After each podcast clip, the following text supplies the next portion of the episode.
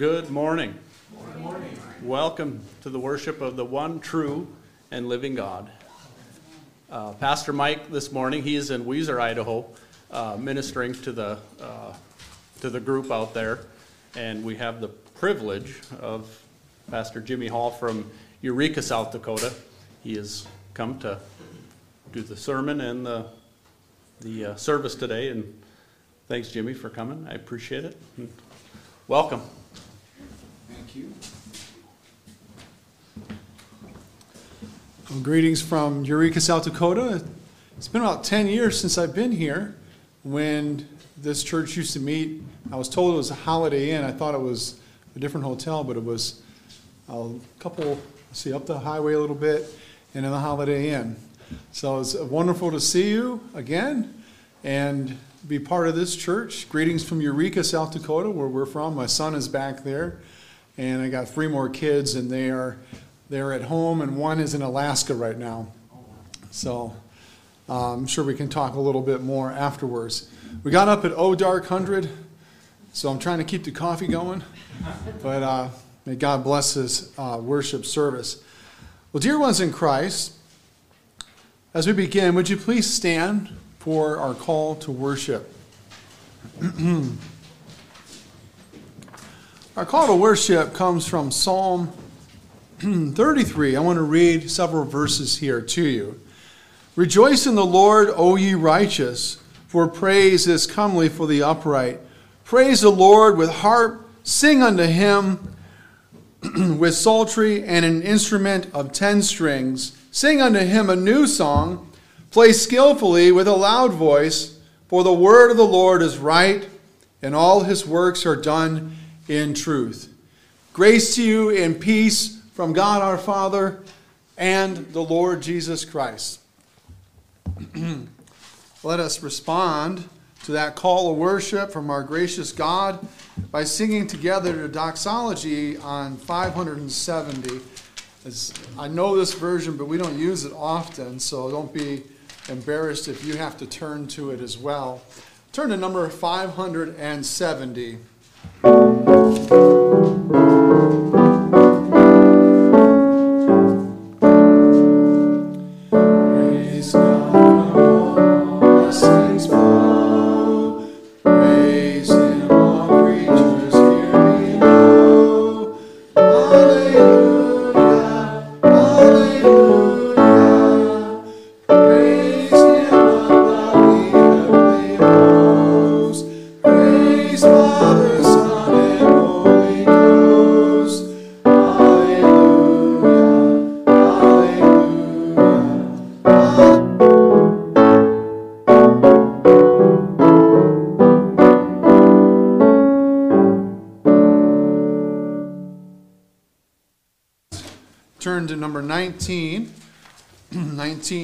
is our hymn of praise, and we'll praise the fact that the heavens declare the glory of God and the firmament his majesty. As it says in our first stanza, quoting from Psalm 19, the heavens above declare the glory of God. Now, the heavens don't declare all the counsel of God that's revealed to us in the gospel, but they are nevertheless a witness to us that he has created all things, heaven and earth, all things, and even us. So let's sing the five stanzas here. The heavens. There's nine stanzas. I'm sorry, 19b, right? Nine, but it's nine stanzas because it's on two pages. 19b. And I'm going to play it through once because I'm not sure if people know it. Okay. So I'm just going to play it through once. But there is nine stanzas because it continues on the other page. So Ms. Wojtek's going to play it once through, and then we're going to do all five stanzas, All right? nine stanzas. But they're not. Oh, there's. Okay, I thought they were he- unless continuation. All right, all nine stanzas of 19b.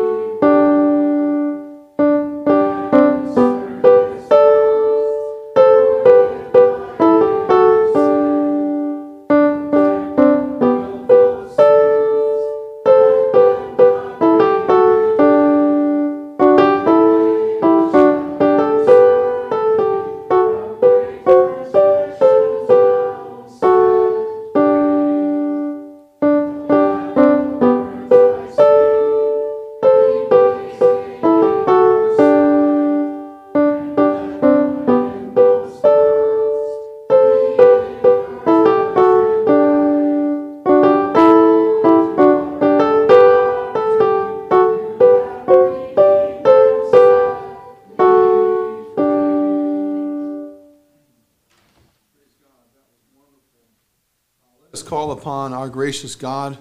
Let's pray.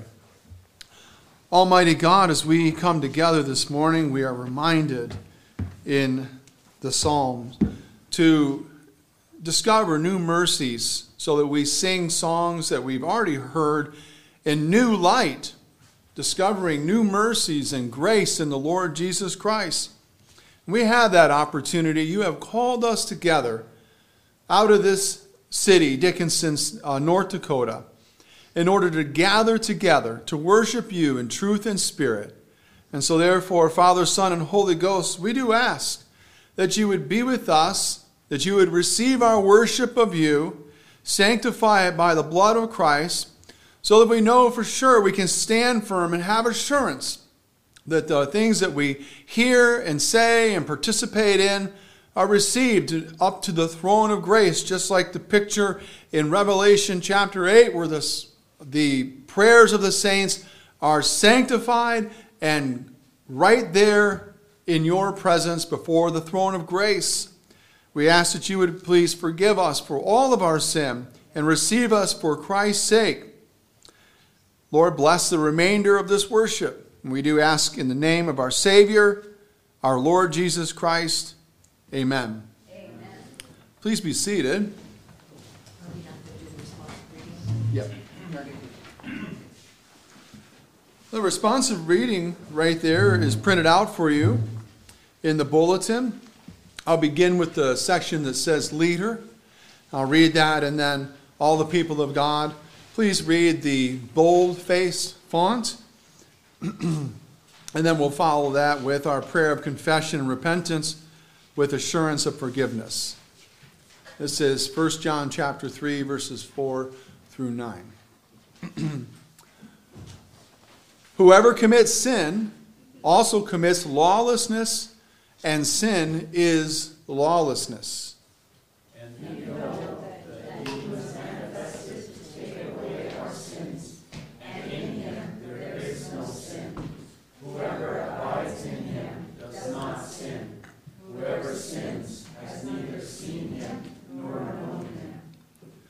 Little children, let no one deceive you.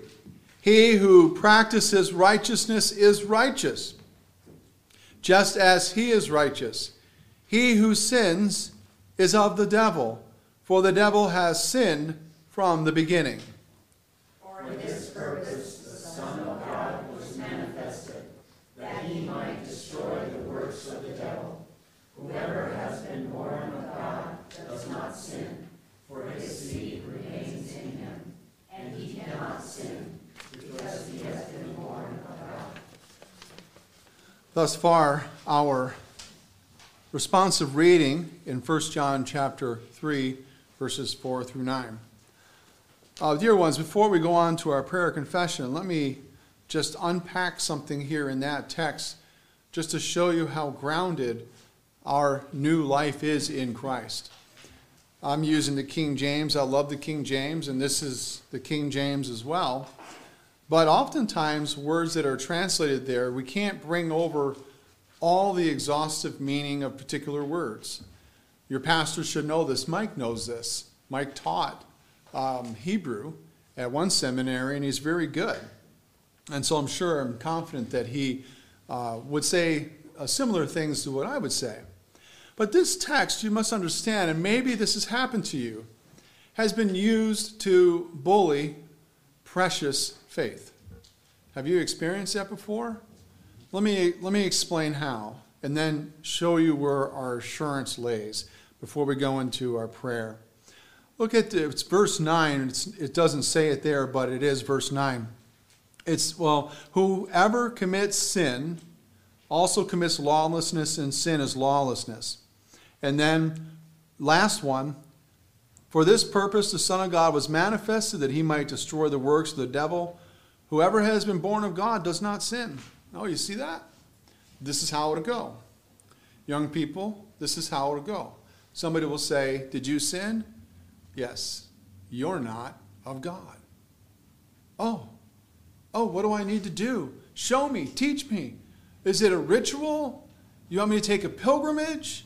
What must I do? What extra thing must I do? What has to arise from my own heart? I need to get right with God.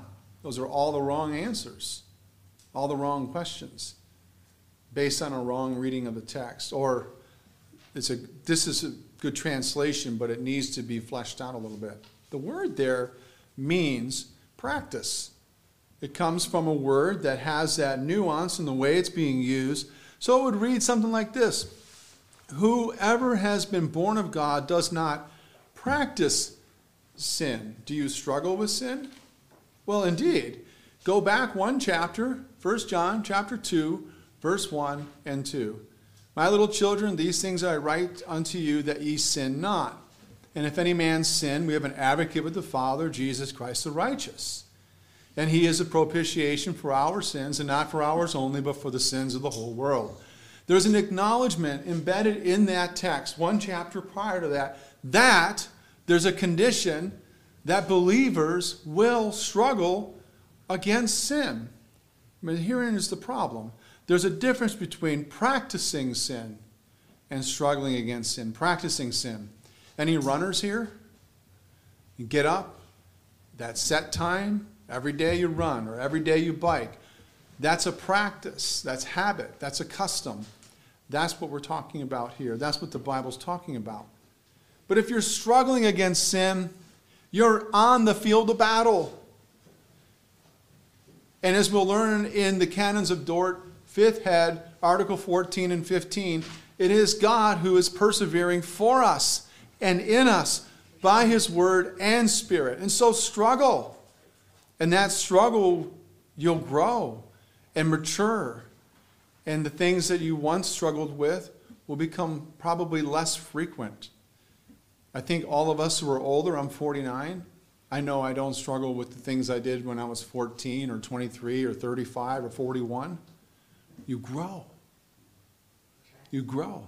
And so is the Christian life. So struggle. Meditate on God's word. Pray the promises of God. Ask and beg for the Holy Spirit. Don't let anyone play games with you about the certain assurance that God gives to you in His Word and take it away from you and say, You sinned, you don't belong to God. You might want to say something like Martin Luther King said, And what of it? I know the one who gave himself for me, for my sins, and has made me acceptable in the sight of God. Praise God.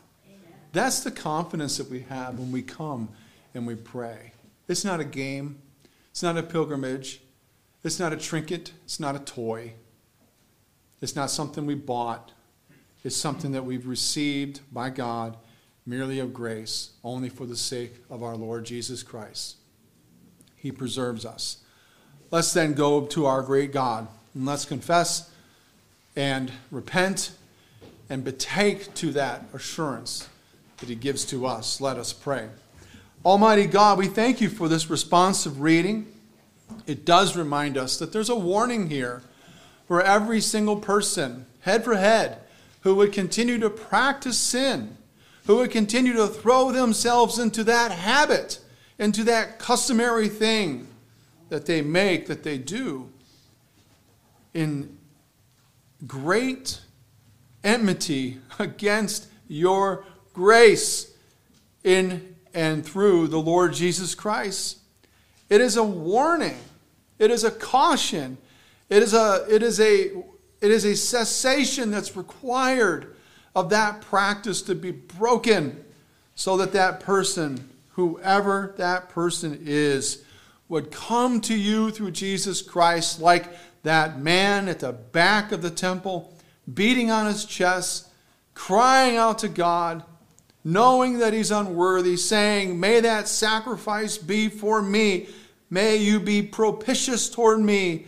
Be, be appeased and accept me. Make me beautiful through the sacrifice. And that has happened, O God, through our Savior, the Lord Jesus Christ. As the Apostle Paul says, He is our Passover. He is the one that has given His blood so that that death angel must pass us by. Oh God, we come and confess our sins. Maybe sometimes we're confused. Am I practicing or am I struggling? I believe, God, that the mere question in our heart proves that we are in the struggle. We are on the field of battle where our Lord Jesus Christ has, in unarmed, single handed combat against all the foes of the devil in the world and our flesh, already defeated them. And as your word says, we are overwhelming conquerors through him that loved us. Forgive us for his sake and ground us in the assurance that we have in and through him. And God, we pray for these young people here that those promises in your word would not be stolen by the misuse of words, either on accident or on purpose. Help them, Lord, to know in their young mind and heart now that these promises are theirs and they don't belong to them any less than to their mom or dad, their grandma or their grandpa or their pastor or elder. They are theirs to take. So, Lord, please root those promises in their heart, their mind, their thinking, their action, their words and deeds, and do not allow any assault against them to remove those promises. Almighty God, we do thank you for your word that tells us that this is certain. We've been accused as Reformed people in the past that we are heretics for believing this. We're heretics, they say, for believing the promises of God. Your word simply says if we confess our sins, he is faithful and just to forgive us our sins and to cleanse us from all unrighteousness. Whatever the world would say to us, God, let it be. But let us not in the least way forsake these wonderful promises in your word that gives us assurance and strengthens our weak faith. Almighty God, we also come to you thinking about a great number of prayer requests, praises, and prayers for the church's concern, of the concerns of the church, and many physical needs. Almighty God, we do pray uh, for the ministry of the church here through, through my friend Reverend David Wojtek and the elder and all the people here, Lord, that you would continue to uh, encourage them to keep up the good work of encouraging each other to attend and to pursue those who, whether they're members or not, uh, that they need to continue to come and fellowship and not neglect that fellowship of the saints or the means of grace that you have supplied. And Lord, we pray for many others to come. We all know three people at least that do not confess in the Lord Jesus Christ. Put them on our hearts, put them on our lips to pray for them. We do ask that you would begin to work in those people's hearts that they might believe the gospel, they may take to those same promises that if they confess with their mouth that Jesus Christ is Lord, they will be saved. It's a promise and help them to know that promise and make it their own. Whether that person is someone at work, at school, in their own family, a friend, or someone that is only a name and a face, whatever it might be, O oh God, please increase um, the attempts of this church to reach the lost. Almighty God, many church concerns arise as far as outreach, uh, strength that's needed to grow in Christ against hostility that is around us, encamped against us, for the mission works of the RCUS in Pella, Iowa, Dickinson here, Manhattan, Montana, Omaha, Weiser, and in the Spanish language work in Shafter, California, as well as the need for faithful ministers of the word in Minneapolis, Mitchell, Pierre, Lincoln, Lyman, and Greeley, and furthermore, for every current minister to preach lively and faithfully and to the heart and according to your word. Almighty God, we ask that you would hear these concerns, that you would answer them in your grace and kindness, and give wisdom and understanding. Almighty God, we also pray for the Shimitz family and the difficulties that they have before them um, adopting this child and coming home with that same child. Lord, please bless them. We pray, God, for no harassment, no entanglements, but make this process easy and make their family whole. Bring everyone home and bless this child and growing up in a covenant home to learn the gospel and also take that gospel as their own. There are many other physical needs in this church. We pray for all of them the various inflammations and afflictions, cancer, um, blood pressure, uh, surgeries that are needed, family struggles. We do ask God that with wisdom, with kindness, and grace and patience and skill, from doctors or counselors, pastors, and elders, that you would meet all of these needs according to your time and your plan, your purpose, and your counsel. Almighty God, we do thank you for hearing our prayers. We know that from you, our confession isn't a game. Our repentance is something that is heard when it's done through Christ and your assurance is according to your infallible word, it will not fail. Help us, God, to go forward with much gratitude. We ask these things in the name of our Savior, the Lord Jesus Christ. Amen.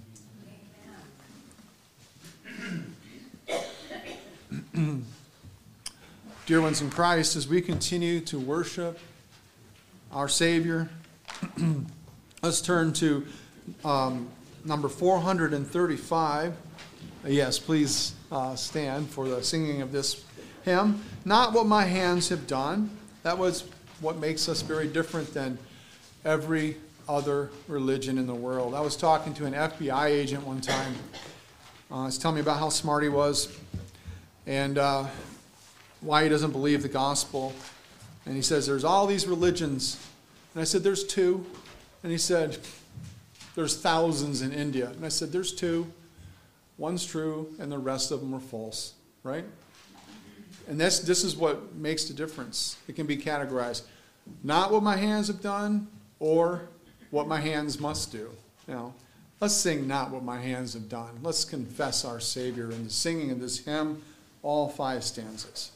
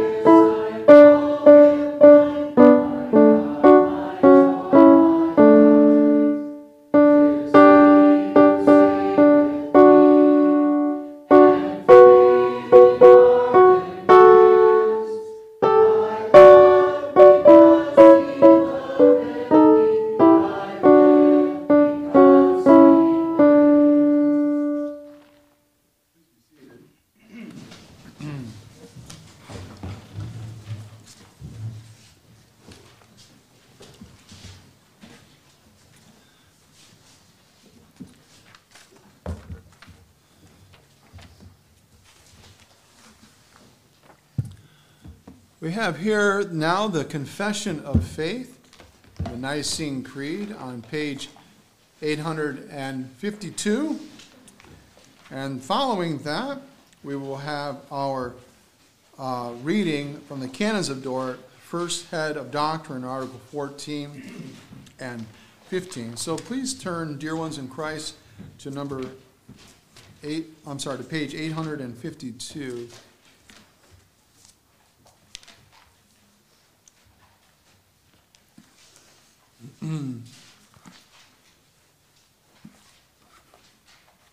I hope you're there now. Okay, dear ones in Christ, what do you believe? I believe in one God, the Father Almighty, maker of heaven and earth, and of all things visible and invisible, and in one Lord Jesus Christ, the only begotten Son of God, begotten of the Father before all worlds, God of God, light of light, very God of very God, begotten, not made, being of one substance with the Father, by whom all things were made, who, for us men and for our salvation, came down from heaven and was incarnate by the Holy Spirit of the Virgin Mary, and was made man, and was crucified also for us under Pontius Pilate. He suffered and was buried. And the third day he rose again according to the Scriptures, and ascended into heaven, and sits on the right hand of the Father. And he shall come again with glory to judge the living and the dead, whose kingdom shall have no end. And I believe in the Holy Spirit, the Lord and giver of life, who proceeds from the Father and the Son who with the Father and the Son together is worshiped and glorified, who spoke by the prophets, and I believe in one holy Catholic and apostolic church. I acknowledge one baptism for the remission of sins, and I look for the resurrection of the dead and the life of the world to come. Amen. Thus far, our Nicene Creed. And now, Turning to the next, printed there in your bulletin, fifth head of doctrine.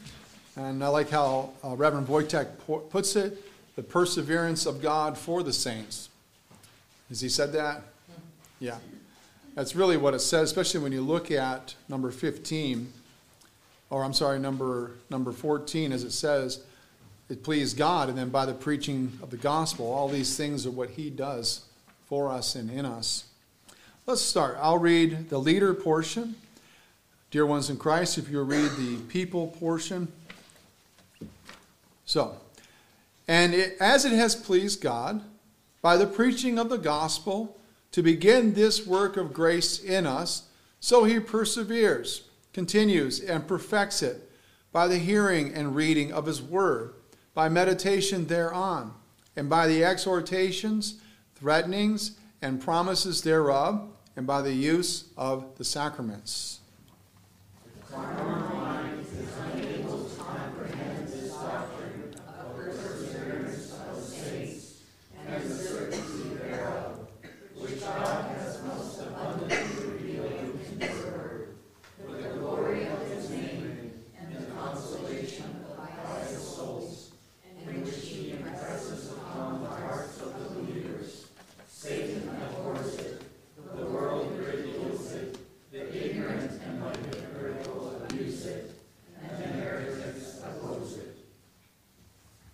But the bride of Christ has always most tenderly loved and constantly defended it as an inestimable treasure.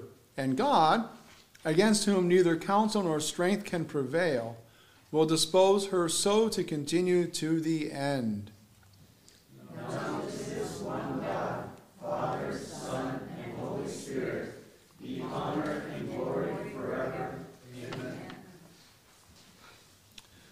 Would you please stand once again? And what is your name? Chloe Cox. Chloe? Yeah.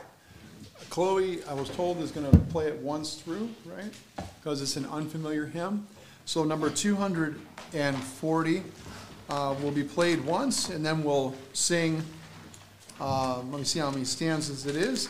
Yep, the four stanzas of O Love of God, How Strong and True.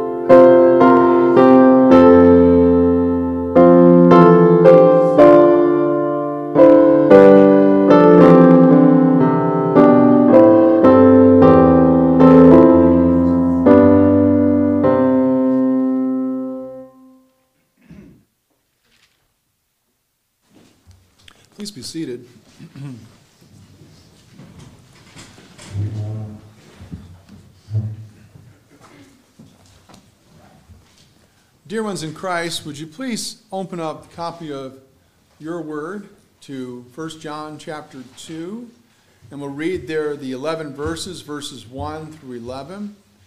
And then I'd like to turn over to the Gospel of John and read one verse for you John chapter John chapter 13 verse 34. the verses that we'll be focusing on will be verses 7 and 8. In just a moment we'll read that, but would you allow this question to stir in your mind and heart? When are old things new things? And think about that for a moment. Let us read. 1 John chapter 2 verses 1 through 11. My little children, these things write I unto you, that ye sin not. And if any man sin, we have an advocate with the Father, Jesus Christ the righteous. And he is the propitiation for our sins, and not for ours only, but also for the sins of the whole world. And hereby we do know that we know him, if we keep his commandments. He that saith, I know him, and keepeth not his commandments, is a liar, and the truth is not in him. But whoso keepeth his word in him, verily is the love of God perfected. Hereby know we that we are in him. He that saith he abideth in him ought himself also so to walk, even as he walked.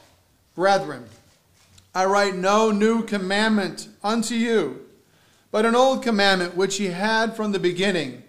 The old commandment is the word which ye heard from the beginning. Again, a new commandment I write unto you, which thing is true in him and in you, because the darkness is past, and the true light now shineth. He that saith he is in the light, and hateth his brother, is in darkness even until now. He that loveth his brother abideth in the light, and there is none occasion of stumbling in him. But he that hateth his brother is in darkness, and walketh in darkness, and knoweth not whither he goeth, because that darkness hath blinded his eyes. Now, if you would, just turn over to the Gospel of John. Look at chapter 13, and we'll look at verse 34. Our Lord and Savior says here, A new commandment I give unto you, that ye love one another, as I have loved you, that ye also love one another. And thus far, the reading of God's holy and infallible word. Let us pray. Almighty God, we thank you so much for your word. That it not only is it heard by us, it's read, um, but also we know that by your Spirit that you work faith into our hearts. And none of us can say that we have enough. We desire more to understand correctly and to live rightly before you. And so, therefore, God, we ask that you would come and meet with us now by your Holy Spirit, work in our hearts the gospel, and give us wisdom and understanding, doctrine, and life for all of our life. Bless now the preaching of your word. We ask in Jesus' name. Amen. Amen. Beloved, I asked the question, I asked you to please let it stir in your hearts, stir in your mind just for a moment while we read, because it comes up in the text. And that question was simply when are old things new things? When are those things that are old, when are they new? Well, think about it for a moment. I don't know if you like archaeology or not. My kids, I got them hooked on an archaeology, show called um, Time Team and they go over in the UK and they hear a rumor of something and they go in just for three days and they try to find what they can. So I've kind of uh, taken to some of it. Recently, there was a 3,000 year old sword found in Germany. Did you see this? It's an amazing looking sword. It looks like a piece of turquoise. It's bronze, though. But how do you take that thing that's old and make it new? Well, you have to get rid of some of the dirt and the junk and the garbage and the things that it's been sitting in, the stains and so on. It can may, be made to look new, right? So that old thing can be made to look new. So we have an analogy somewhat of what our text is getting at. But a better is from the Word of God itself. Psalm 33 that we read for our call to worship says, Sing unto the Lord a new song. Wow, it's a command there laid down for the people of God to sing. Not only sing, but sing a new song. Now think about what that means for a moment. Did that command mean that our, our pianists today, who did a wonderful job, were in violation of this commandment, and so were we, because it was not an altogether brand new, newly made, written song. Is that what it meant? No. And here's the principle then that we need to learn to understand 1 John chapter 2 verses 7 and 8. The principle is this. These songs become new in light of new mercies, things that we now understand. How many of you have read God's word and said, I've read that before. How did I miss that? How did I not understand that there? I believe that's happened to all of us. Is that not new? Is that not new mercies, new understanding, new light that God has now worked in your heart? I believe that's what we're given here in the text. And I'll get to some of the language here in a moment to help you understand that this word new doesn't mean new creation out of nowhere, ex nihilo. It means new in quality and character. That's what we need to understand. So, this is chiefly understood in light of new mercies, and chiefly and principally and exclusively understood as we come to Christ. Let's learn that then. You need to understand then how and why the old is new in light of the love of Christ. So the three points are the old, the new, and the true.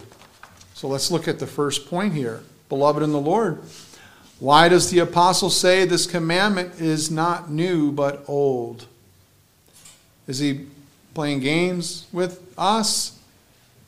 Scripture oftentimes speaks difficultly in certain places, but we need the rest of Scripture. We need to compare Scripture with Scripture.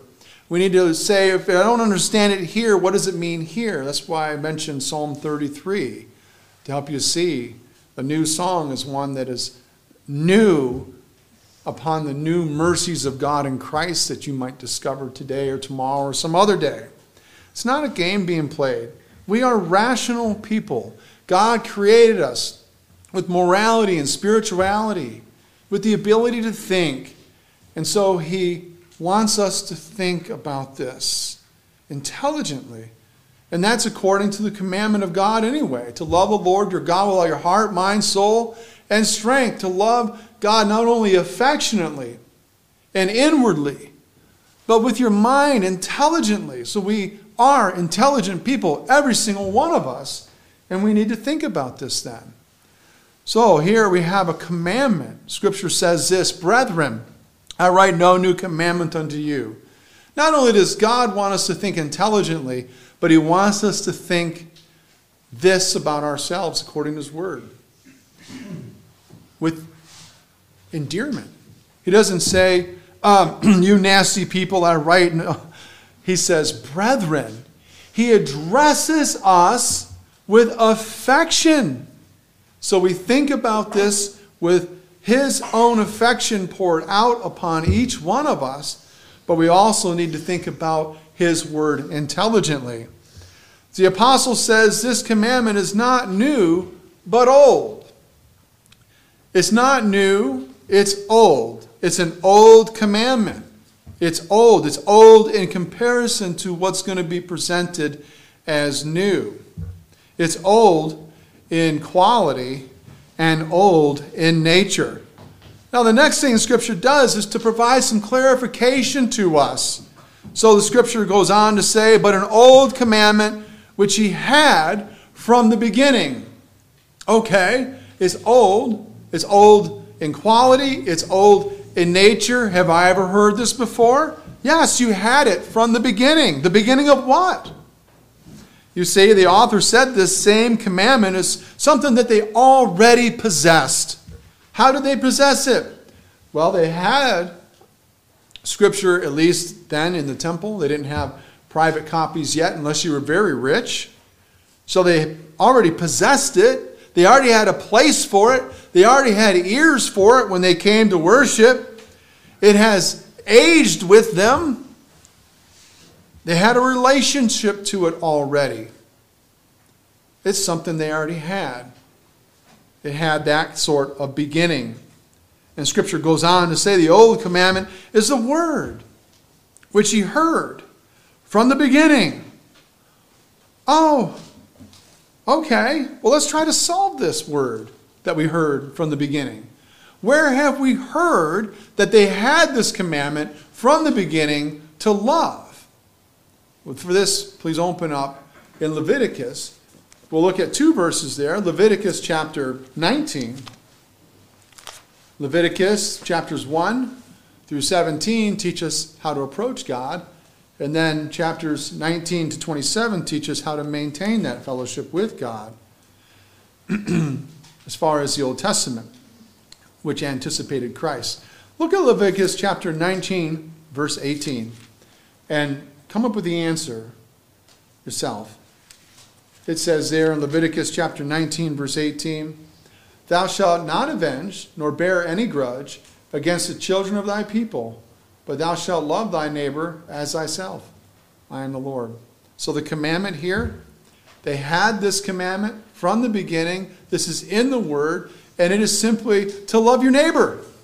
Oh, we need that today, don't we? We need that today when there's no desire for avenging, no grudges. That doesn't mean you can't protect yourself, someone climbing in your window in the home and you're concerned about your family. That's different. But we ought to strive. They had this commandment. This isn't something that the Apostle John, desiring as he's accused by many people, and Paul and the other rest of the apostles, to create their own religion, borrowing some things from the Jews and then coming up with this idea. That's not what's going on here. He's telling them this is the same. We had this, there's a place for it, it's in the early texts of the Bible, you know it. It's old, but it had a place. So, they had the command to love their neighbor. They had the command to love the stranger. Look at verse 34 with me. Verse 34 says this And if a stranger sojourn with thee in your land, ye shall not vex him. Verse 34 But the stranger that dwelleth with you shall be unto you as one born among you, and thou shalt love him as thyself. For ye were strangers in the land of Egypt. I am the Lord your God. You ever heard of an alienologist? It's not someone who's on YouTube trying to discover UFOs. An alienist was the older word for someone who's a psychologist. Because people who had mental problems in the 19th century was thought were bizarre, alien like. So, an alien is someone very different. And yet, God says, albeit that person's different, but they're there, you treat them like family, like one born among you, and you love them. Are these new then? New in creation? Totally new? Never heard this before? What about the last one that I have as an example? Turn to Deuteronomy chapter 6. Now, this is very important because every young child in the Old Testament knew these words by heart. Verse 4 Shema Israel, Adonai Eloheinu, Adonai Echad. Hear, O Israel, the Lord our God, the Lord is one. That's not to show off. That's just, that's what they knew. They all knew it. They knew that by heart. In fact, much, most of this. But then we get to verse 5, and it says this And thou shalt love the Lord thy God with all thine heart, and with all thy soul, and with all thy might. And notice how that is personally tied. Not love the Lord, but with that possessive pronoun, thy God, thy Lord. He belongs to you, and so love him and do so. These are the commandments that they had of old. They were familiar with them already. This then is the old commandment, the word which they heard. So, the old commandment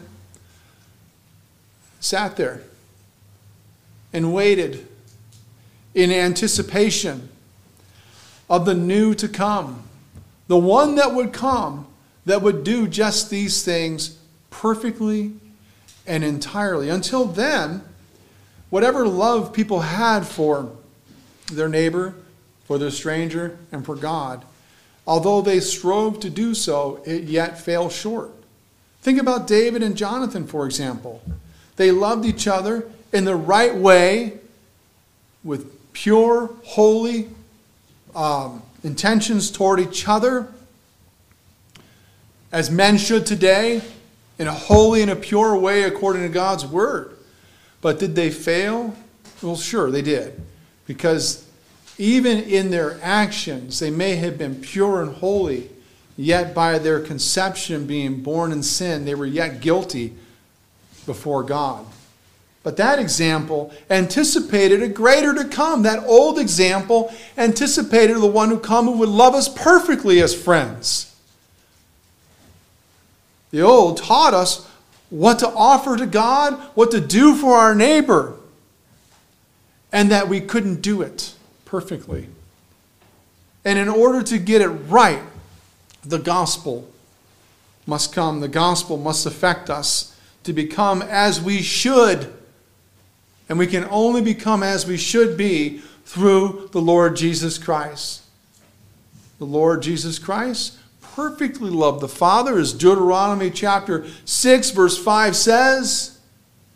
The Lord Jesus Christ is the one who loved the stranger perfectly.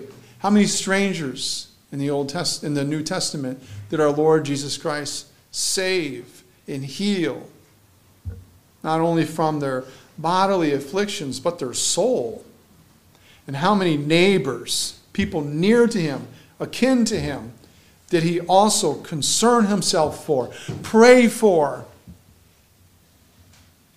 Quite a bit. It's a love that to me, this, I would, if I had nothing else to do for the next year or more, I would like to just get to the depths of this kind of love that the Lord Jesus Christ had for the Father and for the stranger and for his neighbor. We need to consider ourselves in this mirror then of the law of God to love God, neighbor, and stranger. We cannot. We're prone by nature to hate God. We're also prone by nature to hate our neighbor. Right? So pray to God to cause you, to cause us all to betake to the mercies of God in Christ who shows us how to love and what real love is. Permit us to love God as Christ loved the Father himself affectionately, inwardly, spiritually, intelligently, with strength in the middle of the night, yet doing the will of the Father, saying it is his meat.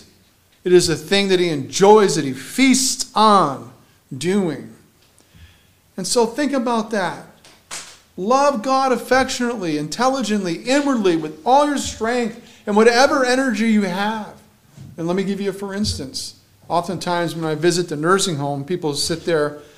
I've heard people say, but I can't do that. But what can you do? What strength do you have left? That give to God and love Him and grant us also the grace of the Holy Spirit to love each other. I love this word in our text. It's one word in Greek, and it's found all over the book of Romans and 1 John, 2nd and 3rd John. And it's translated one another. There's a one man who wrote a dissertation on this. It's called one anothering. One anothering fellowshipping with one another, loving one another, respecting one another, building up one another, being affectionate toward one another. It's an important word. It's an important word for the building up of Christ's church. And so, love one another affectionately, spiritually, intelligently, with wisdom and with whatever strength you have. Having briefly considered why this commandment is old, let's look at why It's new.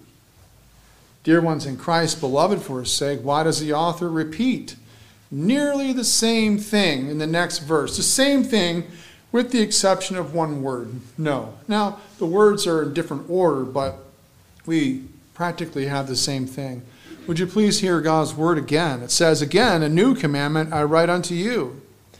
Previously, what was said, I write no new commandment. Now he writes, A new commandment I write unto you. Why? Because he created us to think. He made us to be spiritual, to come to his word and think about it. Why did you do that, Lord? Why? What is the matter at hand? Again, Scripture says that this is not old but new. The commandment is new, new in quality. It's new in quality because Jesus Christ our Lord gave it and fulfilled it entirely and perfectly. Excuse me. We read this in John chapter 13, verse 34. He said, A new commandment I give unto you, that ye love one another as I have loved you, that ye also love one another. There's that word again, one another. And me get this. This reminds me of the examples that we have of leaders. Leaders in the military, for example, effective leaders go before and in front and with their soldiers. The Lord Jesus Christ hasn't commanded us to do something that he did not do, but did it. A new commandment I give unto you that ye love one another. Has he loved us? Intensely.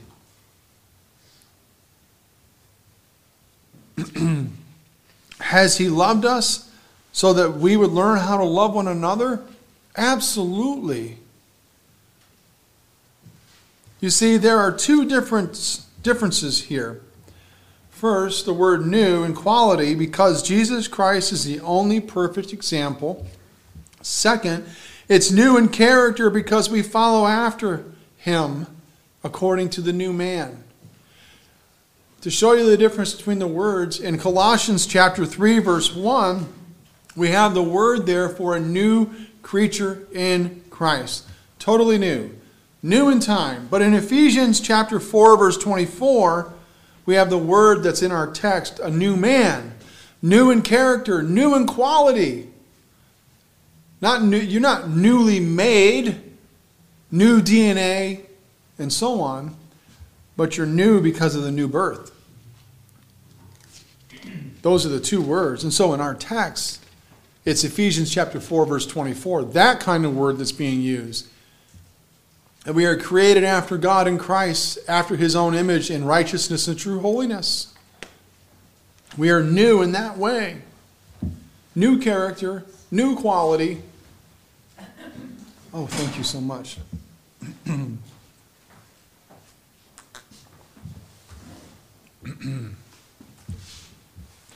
so the anticipation is over. We had the old, and it remained old until it had an answer in Christ. Now that anticipation is over. You see, we may hate God and neighbor by nature, but now, by grace, we are made to love God and our neighbor. That is no longer true of us.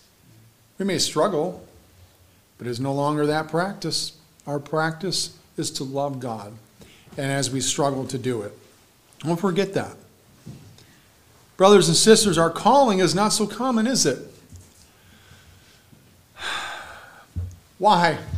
Because we're called to love. And the world has a doctrine of love. And love is whatever they say love is. And love can do whatever love wants. And that's not love. So we cannot continue to allow the world to set the definition of love for us. That definition is here in the text. In John chapter 13, again, let me just read that. This is where we get the definition of love. Our Lord Jesus Christ, verse 34 A new commandment I give unto you, that ye love one another as I loved you. As means in this way. This is how, this is the manner, this is how you do it. As I loved you. And we cannot maintain that such love arises naturally, as people teach. It does not arise naturally. Do we not hate God and nature by, nat- by nature? We do. It does not arise. Nobody will love God first. God loved us first. And it was by the Word of God that we were born again and then made able to love, though we struggle. Our instruction here then is to love not as the world or by our own strength, but as I loved you. That's not me, that's Christ saying that. As I loved you. He spoke kindly to his people. He was concerned for his own. He instructed them, he counseled them, he warned them, and he prayed for believers. That's, that's just a few words that I can say. There's so much more. Go read for yourself. Spend the afternoon and read one of the Gospels and see all the ways that Christ loved his people and how he loves you. But most of all, the Lord Jesus Christ laid down his life for his friends as a ransom. That we cannot do. When he says, As I love you, that we can't do. As a ransom. But our love must be for one another as much as possible, following the example of our Lord Jesus Christ. Who do you need to speak kindly to? Who are you concerned for for the sake of their soul salvation? Have you prayed? Have you instructed these covenant children? Have you thought back over your responsibility as a member of the church to pray for those? Who needs counsel? Let's love these people and follow Christ's example. But how else must we understand this new commandment? Beloved, for Christ's sake, how is this true? How is this commandment true? Scripture says there again, which thing is true in him and in you? Well, first, it's true in him. Now, to see this, we're going to skip to a couple verses here. Will you please turn to 1 John chapter 4 let us read verses 9 and 10. in this was manifested the love of God toward us, because that God sent his only begotten Son into the world that we might live through him. Herein is love. Not that we loved God, but that he loved us and sent his Son to be the propitiation for our sins.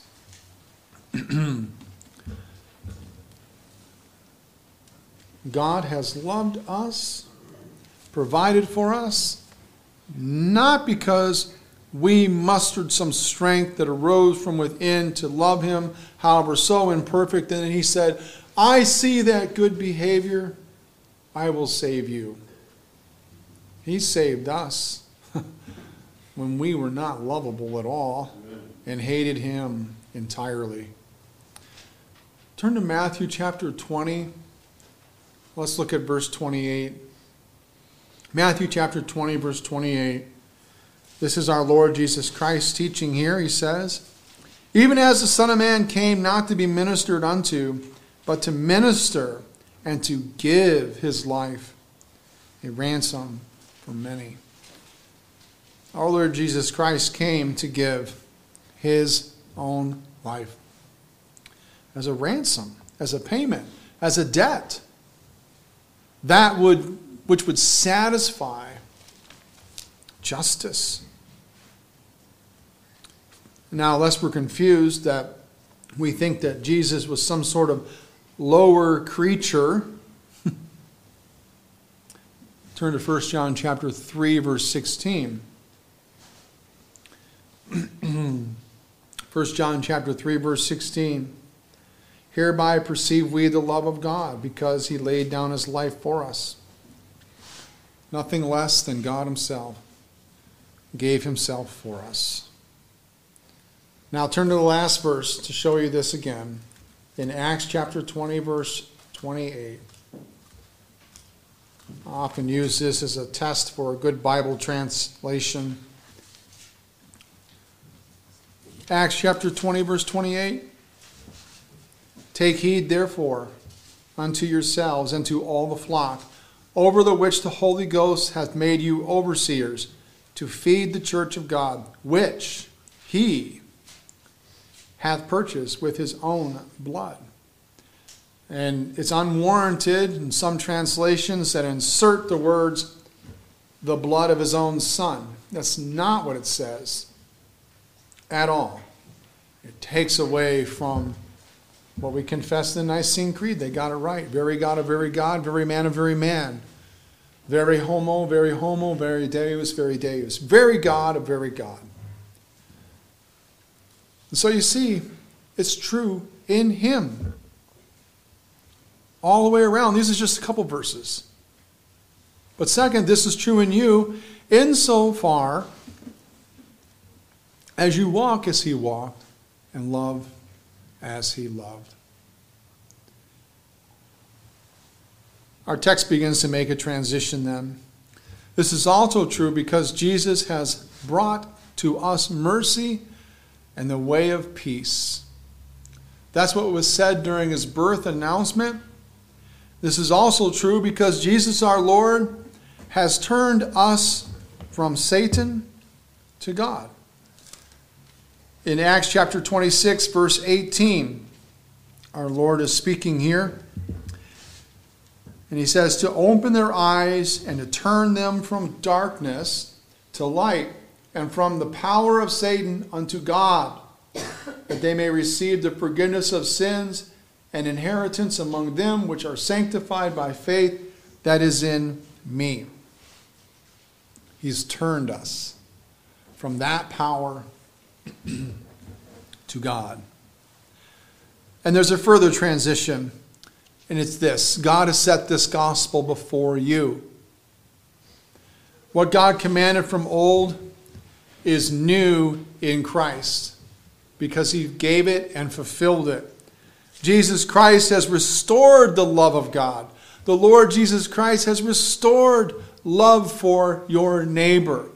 The Lord Jesus Christ has restored the way we should love those who are strangers among us. This should then be our thankful response. Has the Lord Jesus Christ restored the right use of love? I hope you're convinced of that. Then ask yourself a couple questions, please. Is the love of Christ part of my household, or do I follow another example?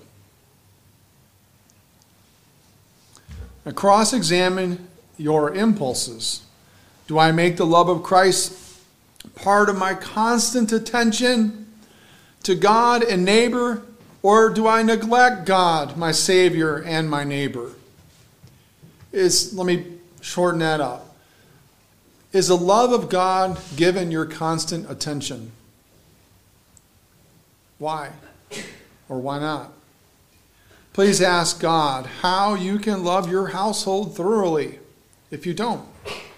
Also, beg God to cause you to love Him and others instinctively. Think about that. I know in my home, when a young person in my home accidentally bumps into another one, the instinctive impulse is, How dare you?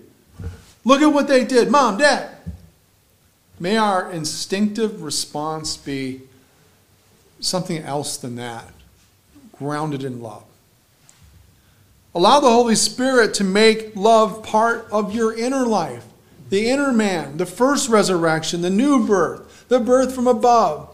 and live according to this new life. So, again, go back to that question, beloved.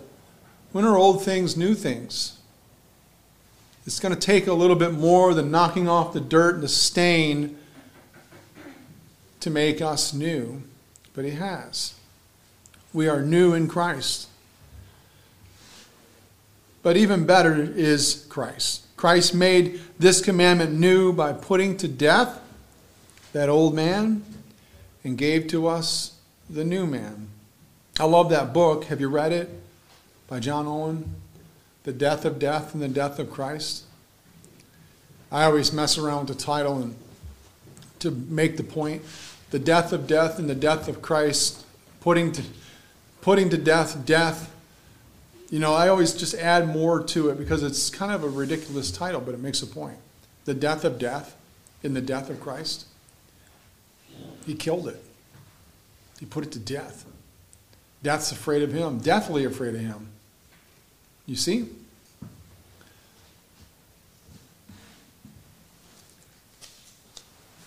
We can't love our, let our love retreat.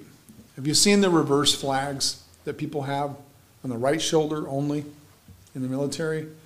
The stars in the front and the rest of it waving in the back. Do you know where that came from? It's an old army cavalry symbol of courage and strength that does not retreat in battle. I thought about that in light of this sermon. I am not proposing that some new Christian group go out and make flags and do this. I'm just saying as an illustration. Our love ought not to retreat. If we could, we'd have a flag. love would be spelt backwards as it's waving in the wind. What does that mean? Again, the example is not us and what it might arise in whatever strength we have, but we have to acknowledge something. Christ is the one who was courageous in battle. He did not retreat. He never withdrew from the love of God and love for neighbor and the, even the strangers that were there, like the Canaanite Syrophoenician woman. Never did his love retreat, and it will not now. And that's our example that we would go. We are on a battlefield, whether we want to admit it or not. Please do not let this new commandment, the love of God, retreat or withdraw in the least way at all. May God sustain us through Christ our Lord in this love as he's commanded us. Amen. Amen.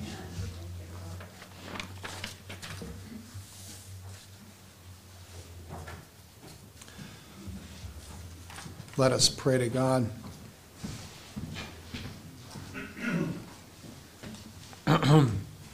Almighty God, we thank you that these old things have been made new in Christ. The love of God to us has been restored and reforms us so that we might be as He is. Help us, O God, to love as He has set before us. Give us strength with courage and with concern affection and wisdom toward our fellow man, that our love would not retreat or withdraw. Help us, O God, we ask in the name of our Savior, the Lord Jesus Christ. Amen. Amen. Are you.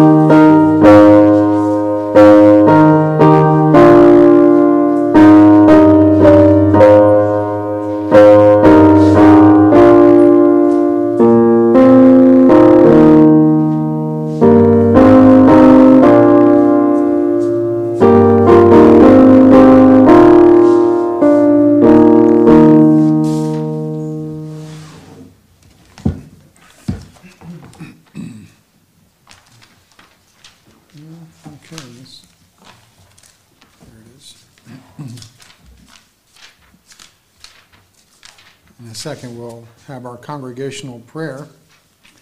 There it is.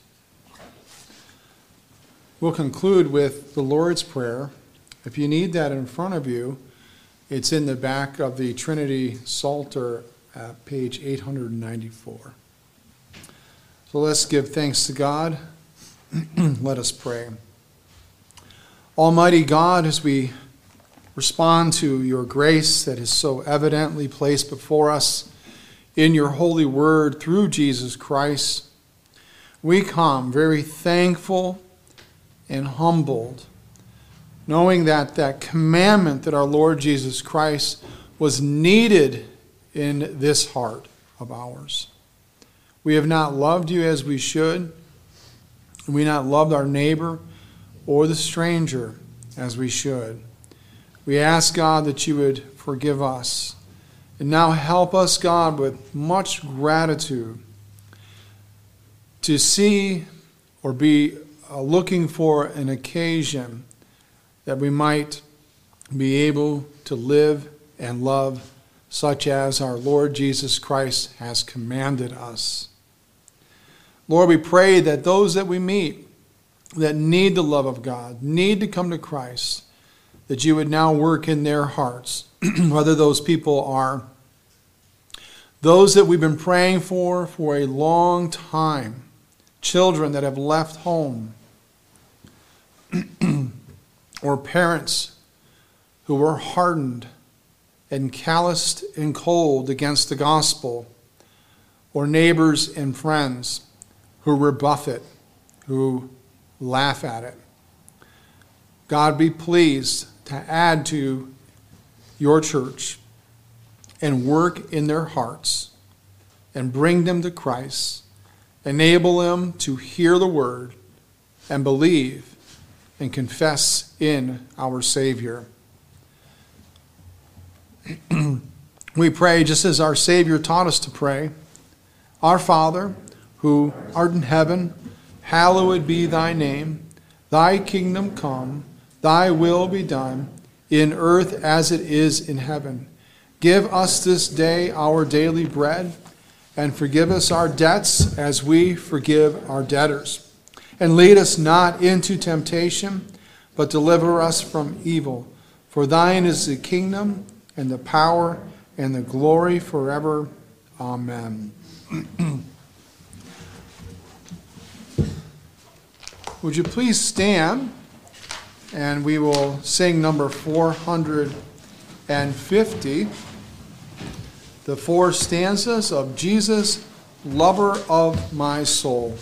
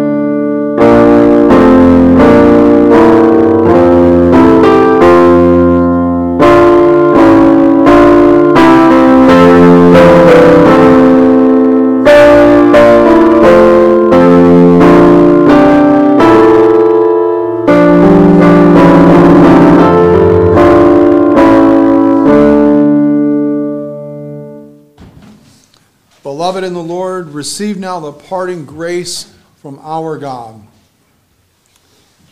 And the God of peace shall bruise Satan under your feet shortly. The grace of our Lord Jesus Christ be with you all. Amen.